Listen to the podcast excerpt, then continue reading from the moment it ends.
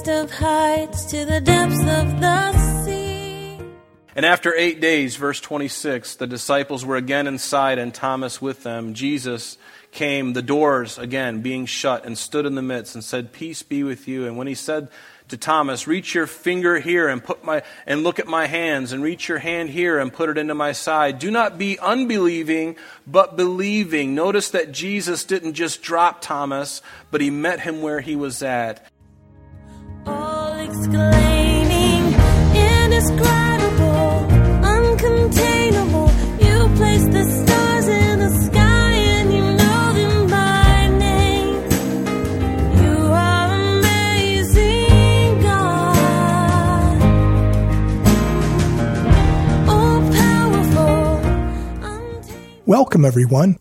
You're listening to Truth in Christ Radio, a Bible teaching radio ministry of Calvary Chapel of Rochester with senior pastor and teacher Rob Kellogg.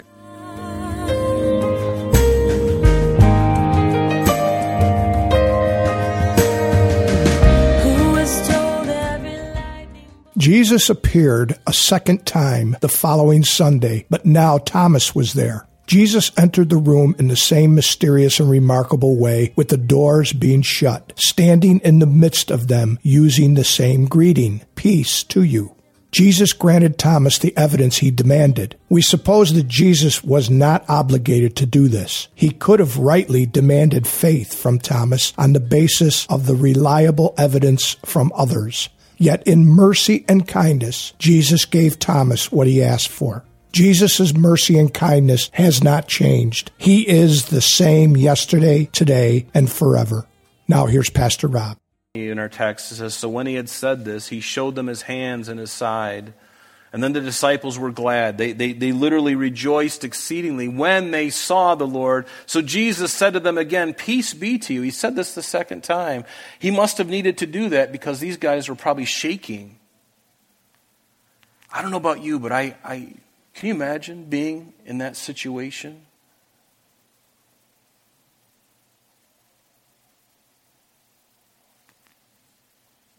As the Father has sent me, he said, I also send you. And when he had said this, notice, he breathed on them and said to them, Receive the Holy Spirit. This is the moment we believe that the disciples were actually born again of the Spirit. Were they going to go to heaven before this? Yes, because they're saved by grace through faith, just like the Old Testament saints were. But now Jesus would give the Holy Spirit. He, he, he breathed upon them, and we believe that that is when they literally became born again. The Spirit of God indwelling them, and ultimately the Spirit of God would come upon them on the day of Pentecost on the day of Pentecost. Remember, Jesus told them that night in the upper room before he was arrested, If you love me, keep my commandments, and I will pray the Father, and he will give you another comforter, another helper, that he may abide with you forever, the Spirit of truth, whom the world cannot receive because it neither sees him nor knows him, but you know him, for he dwells with you and will be in you. This is when it happened that night of the resurrection. He will be in you. And it ought to remind, see, these guys needed this breath. They needed the Spirit of God in them to empower them, to give them this internal witness because Jesus would be rising and ascending soon. And they needed that strength, they needed that wisdom. They needed the Spirit of God in them. And then He promised to come upon them. He told them to wait for the promise of the Father. And what was the promise? That the Spirit of God would be poured out. And did he do that as Joel had said hundreds of years prior? Yes, he did on the day of Pentecost. The room, saw, there was a sound of a rushing. The sound of a rushing mighty wind came, and cloven tongues of fire stood over each of them. And they were all filled with the Holy Ghost. And what did they do? They spoke the wonderful works of God. They spoke the wonderful works of God. And this breath that was breathed into him ought to remind us of Genesis chapter 2, verse 7, when God formed Adam out of the clay of the ground. And then the Bible says that he breathed, he literally resuscitated his breath. He breathed into Adam, and he became a living soul or a living being. And so that same breath that brought life to Adam is the same breath that Jesus breathed on his disciples and gave them new life spiritually. And see, unless you are born again of the Spirit, you are none of God's. You are none of His. Peter tells us that. Unless the Spirit of God indwells you, you are not a Christian. You can't pay your way into Christ. You can't pay your way into heaven. You can't do good works and get into heaven. No, the Spirit of God either He uh, is in you or He is not. And that's why it's so important to be born again. Ask God. He's not going to refuse you. Confess your sin. Confess your sins and come to Him and say, Lord, forgive me. I am a sinner. I have sinned. And Lord, there are many sins on my account. Would you please wash them by the blood of Christ? Wash them away and what does the Bible say? If we confess, He is faithful to forgive us and to cleanse us from all unrighteousness. What better deal can you get than that, folks? There is no greater deal in the universe than that deal right there. If we confess, He will be faithful to forgive us and to cleanse us from all unrighteousness. Hallelujah. Love that. Let me get Baptist here. Can I get a hallelujah?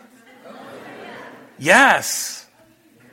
Let's all stand up in our robes and get on the platform and wave our hand. You know, you know, I mean, it's, it's, a good, it's good news. It's good. It's good. So notice in verse 23, he says, If you forgive the sins of any, they are forgiven them. And if you retain the sins of any, they are retained. This sounds like a really diff- a difficult saying. And it does sound a little perplexing. But the bottom line is the disciples, and by extension, even us, we have the authority to affirm that if somebody believes in Christ, they are forgiven. But we also have the ability to not confirm if somebody does not believe in Christ, then they are not forgiven. It's really that simple. But every person has to come to faith on their own. You can't get on the, on the coattails of your parents. Young people, you can't get on, uh, to heaven on the coattails of your parents. You can't ride on the coattails of anyone. It's got to be you and God. You got to stand naked before Him with all of everything that you've ever done, and you have to confess that, and He will not turn you away. He will love on you and encourage you. That's good news, isn't it? I love it. Notice verse 24. So now, Thomas, called the twin, one of the twelve, was not with them when Jesus came. And the other disciples therefore said to him, We have seen the Lord. So he said to them, Unless I see, notice the, the, what Thomas says, unless I see the prints of the nails in his, in his hands and put my finger into the print of the nails and put my hand into his side, I will not believe. Notice the condition that Thomas placed on his faith. His faith was conditional. It's not that he couldn't believe, but that he would not. Again, an act of the will. Now, is Thomas in heaven? I believe he is because he, we see what happens after this. But let's all grow in our faith and place no conditions on Jesus for it, for that faith in Christ. Let's believe him for who he says he is and learn to trust in him. The Bible even tells us in Hebrews without faith it is impossible to please God. For he who comes to God must believe that he is, and he is the rewarder of those who diligently seek him. And unbelief is not something that's new only to the New Testament, it was in the Old Testament as well. We see that in uh, the book of uh, Deuteronomy and Numbers. When the children of Israel, remember Moses sent the 12 spies into the promised land, and only two of them came back with a positive report Caleb and Joshua. All the other 10 of them were saying, Oh, there's giants in the land, and the, you know, there's big people, and it's horrible. And, and, and everybody followed the 10, except the two, Joshua and Caleb. They were the only ones who returned a positive, faithful, and uh, a view of what God was going to do. They're like, let's go up at once and take it, for God is going to give it to us. And yet the ten dissuaded the people, and everybody was all upset. We can't do it. There's giants. The Anakim are in the land. The Nephilim are there. We can't go. I'm not going. I'm not going. And so finally, Moses upbraids them for their lack of faith, for their unbelief. And then they get wounded, and then they say, okay, we're going to go up now. And God says, no, don't. Don't go up now. I was with you before, but now because of your unbelief, I'm not going with you. And they said, Well, we're going to go anyway. That just sounds like what a man would do, right? You get caught, and you get wounded, and you're like, Oh, I'm just going to push through anyway. And they get into a lot of trouble. The Amorites chase them out, and then they finally come to their senses.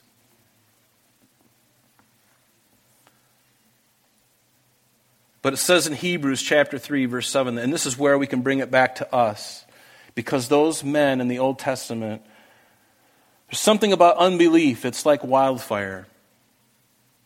All it takes is one person to be discouraging when God has given somebody else a word of faith, given them something, and all it takes is one person or, or a group of people to say, Oh, I don't, I don't think so. I don't think God's going to do that. Well, I, I'm not going to be a part of that. And all it takes is for that to fall apart.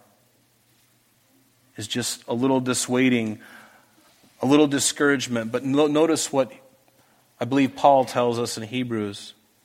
Therefore, as, and this is why it's important for us today, therefore, as the Holy Spirit says today, and this is for us today, today, if you will hear his voice, do not harden your hearts as in the rebellion. And Paul is referring to this event back in, in, in Numbers and Deuteronomy, this event where they lacked uh, faith to go in and take the land when God had told them to. He says, Do not harden your hearts as in the rebellion, in the day of trial in the wilderness, where your fathers tested me and they tried me and saw my works for 40 years. And therefore I was angry with that generation. I said, They always go astray in their heart. They have not known my ways. So I swore in my wrath, God says, they shall not enter my rest. And here's Paul's exhortation to us through the Spirit of God. He says, Beware, brethren, lest there be in any of you an evil heart, an evil heart of unbelief in departing from the living God. But exhort one another today, daily, while it is called today, lest any of you are hardened through the deceitfulness of sin. For we have become partakers of Christ if we hold the beginning of our confidence steadfast to the end. While it is said, Today, if you will hear his voice, do not harden your hearts as in the rebellion. For who, having heard, rebelled? Indeed, was it all those who came out Uh, of Egypt, led by Moses. Now, with whom was he angry for forty years? Was it not with those who had sinned, whose corpses fell in the wilderness? And to whom did he swear that they would not enter his rest, but to those who did not obey? So we see that they could not enter in because of unbelief. And see, we have to come to Christ. We have to believe in him. Believe in all that he says and if you're discouraged today because your faith is, is, is you're struggling in your faith, you know what? That's, the Lord is not going to break that, that reed that's broke, that's bending. It's not, he's not going to quench that smoking flax that's almost ready to be extinguished. Do you feel that way? He's not going to do that. He wants to build you up. He wants to encourage you. Jude tells us but you, beloved, building yourself up on your most holy faith, praying in the Holy Spirit, keep yourselves in the love of God, looking for the mercy of our Lord Jesus Christ unto eternal life. That's, that's the heart of God for us. He wants to build us up. So be built up. Be in the Word of God every day. Be in prayer every day. Come to fellowship as often as we have these doors open. Come and listen to the Word of God expounded to you. And let's encourage each other in the, the way we are supposed to do. We're supposed to love each other and to pray for each other and to encourage one another.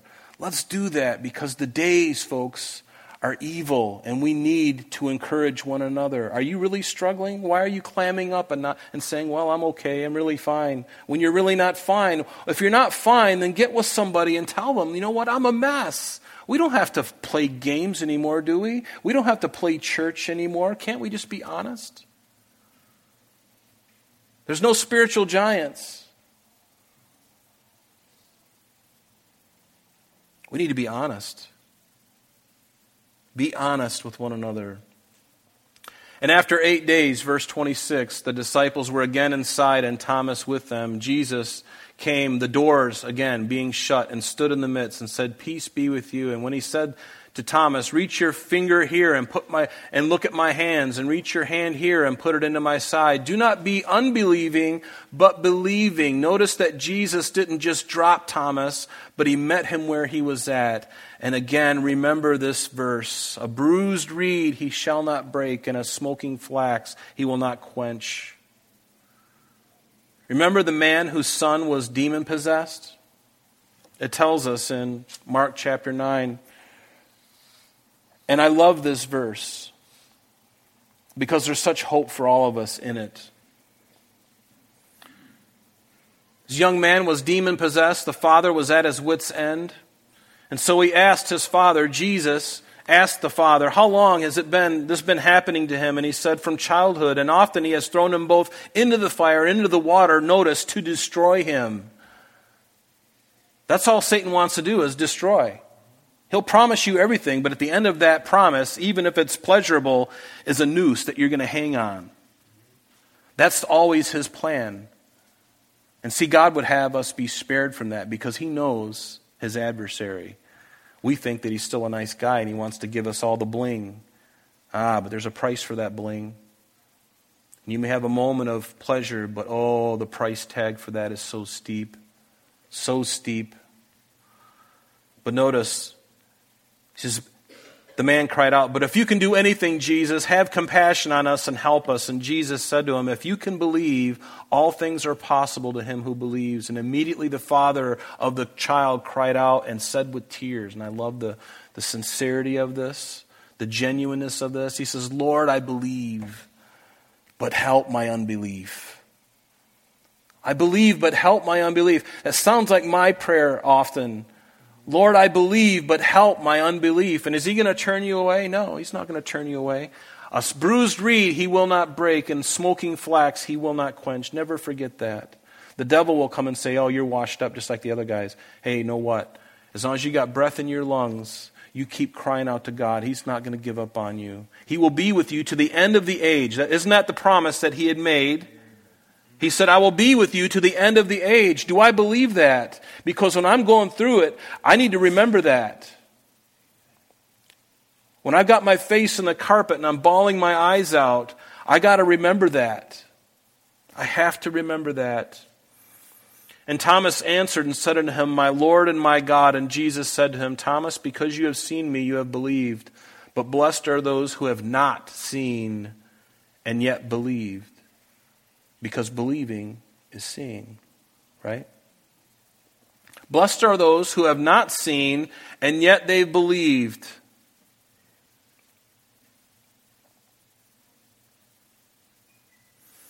You know, I'm kind of glad that I didn't see Jesus. Most of us want would like to have seen Jesus, but I'm kind of glad that I didn't because right now when I think of Jesus, I think of him in his exalted state.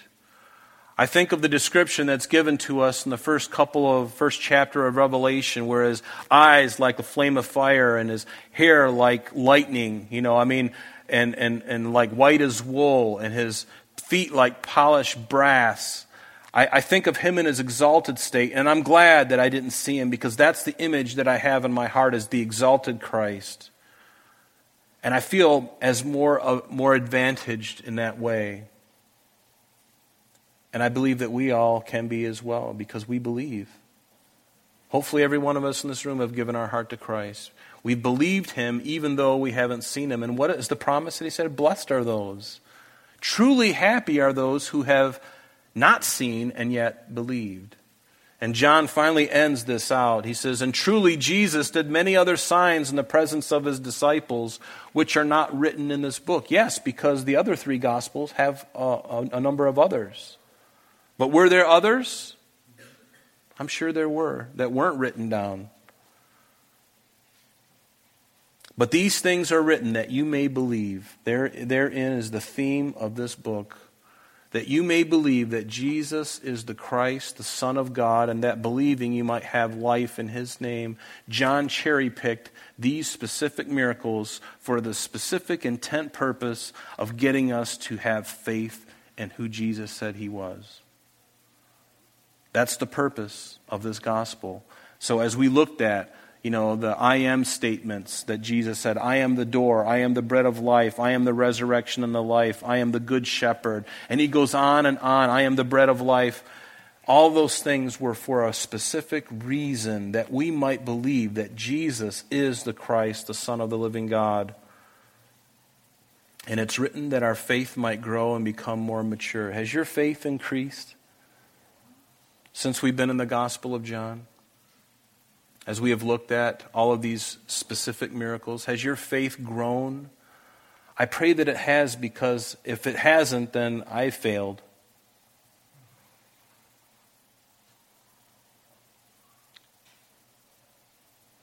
But that is the purpose that we would have faith in the Son of God. I pray that you, along with me, that we would all continue to grow. Because, folks, the bottom line is we are all in different places, but we're all the body of Christ. Some are further along the, the, the, the trail than we are, and some of us are, lag, are, are at the very end, and I'm probably one of those hanging out at the very end. And it doesn't matter because guess what? We're all going to be with Him. Do you understand? There's no competition. There's no competition. Make sure that you're on that narrow path today. Make sure that you are on that narrow and going to that narrow gate that leads to life because broad is the gate and broad is the way that leads to destruction. And many there are that are on that path and they're going off the cliff. And we are the ones who are supposed to say, don't go on that broad path grab them and bring them and stick to them and hold, stick them on your shoulders. Do what you got to do. Put duct tape on them, whatever you got to do, and get them on that path with you. Of course, they have to make their own choice, but get them on the path. Show them the narrow path, the narrow way that's open for everybody. And may we grow in our faith with one another and with, in faith in Jesus specifically. I want that, don't you? I want my faith to grow, and it is growing. I'd like it to be growing a lot quicker and much bigger, but you know what? I can't do anything. Have you realized that? Sometimes, have you ever tried to strain and fuss to, to be more holy than you are? You know what? Just relax and let God do the work. Let Him do the work. Don't try to make anything happen. Just love Him and be loved by Him and spend much time with Him. And you know what? By doing that very thing, you're going to be further along than you could have any other way. It's a mystery. It is a mystery. It's so simple, and yet we try to grab the reins, we try to grab the steering wheel and say, No, I'm going to be a part of this, and I'm going to drive. And God's going, Why don't you just take your hands off the, the steering wheel because you're heading for a light pole, by the way? Um, get our hands off and just rest and trust Him. And by doing that, that requires faith, doesn't it? And ask God for that faith. Let's stand together and let's ask Him to do that in each of us, to give us a greater faith. Heavenly Father, we come before you this morning. Lord, we ask that you would just grant us everything that we need to live in the time that we're living right now, Lord. Would you please Lord, increase our faith, that we would have the faith of even a mustard seed, Lord, that could say to this mountain, move, and it would move, Lord. And, and Lord, we know that there's more to that, than that, that statement, Lord. But Lord, we ask that you would just fill us. Fill us to overflowing. Grant us that faith, Lord, that we need. And would you please have more of us today than you had yesterday and the week before? And Lord, help us to trust you. Lord, you are trustworthy, Lord. We can trust you we can have faith in you, Lord. Fill us and, and fan the flame of our faith, Lord, that it would grow daily, moment by moment. In Jesus' name we pray. Amen. Amen. That's all the time we have for today, but please join us next time as Pastor Rob continues our study in the book of John. Calvary Chapel of Rochester is located at 2503 Browncroft Boulevard, Rochester, New York 14625. You can reach us at our church office between 9 a.m. and 4 p.m. Monday through Friday at area code 585 586 3140. If you would like to have an audio CD of today's message mailed to you in its unedited form, simply mention today's date when contacting our church office. You can also contact us via the web by logging on to www.calvaryrochester.com. There you will be able to access a number of useful things such as our location, service times, information concerning our beliefs, our ministries, contact information, and information regarding Bread of Life Academy, our new school opening in the fall of 2023. Just click the school link at the top of the page for more information. Additionally, you may also download or listen to the radio and sanctuary messages free of charge from the teachings link at the top of the page. To listen to Calvary Chapel of Rochester's sanctuary messages or Truth in Christ Radio on your mobile device, just subscribe to both through Google Play Podcast or Apple Podcast. You may also join us on Sundays and Thursdays through live streaming of our services and Bible studies. Just click on the online services link. We're so glad that you could join us today. And if there is any way we can bless you in your walk with Jesus Christ, please don't hesitate to call our church office. Remember, Jesus said, I am the way, the truth, and the life. And for this cause I have come into the world, that I should bear witness unto the truth. Everyone who is of the truth hears my voice. May God bless you in abundance today as you walk with Him. And until next time, this has been Truth in Christ.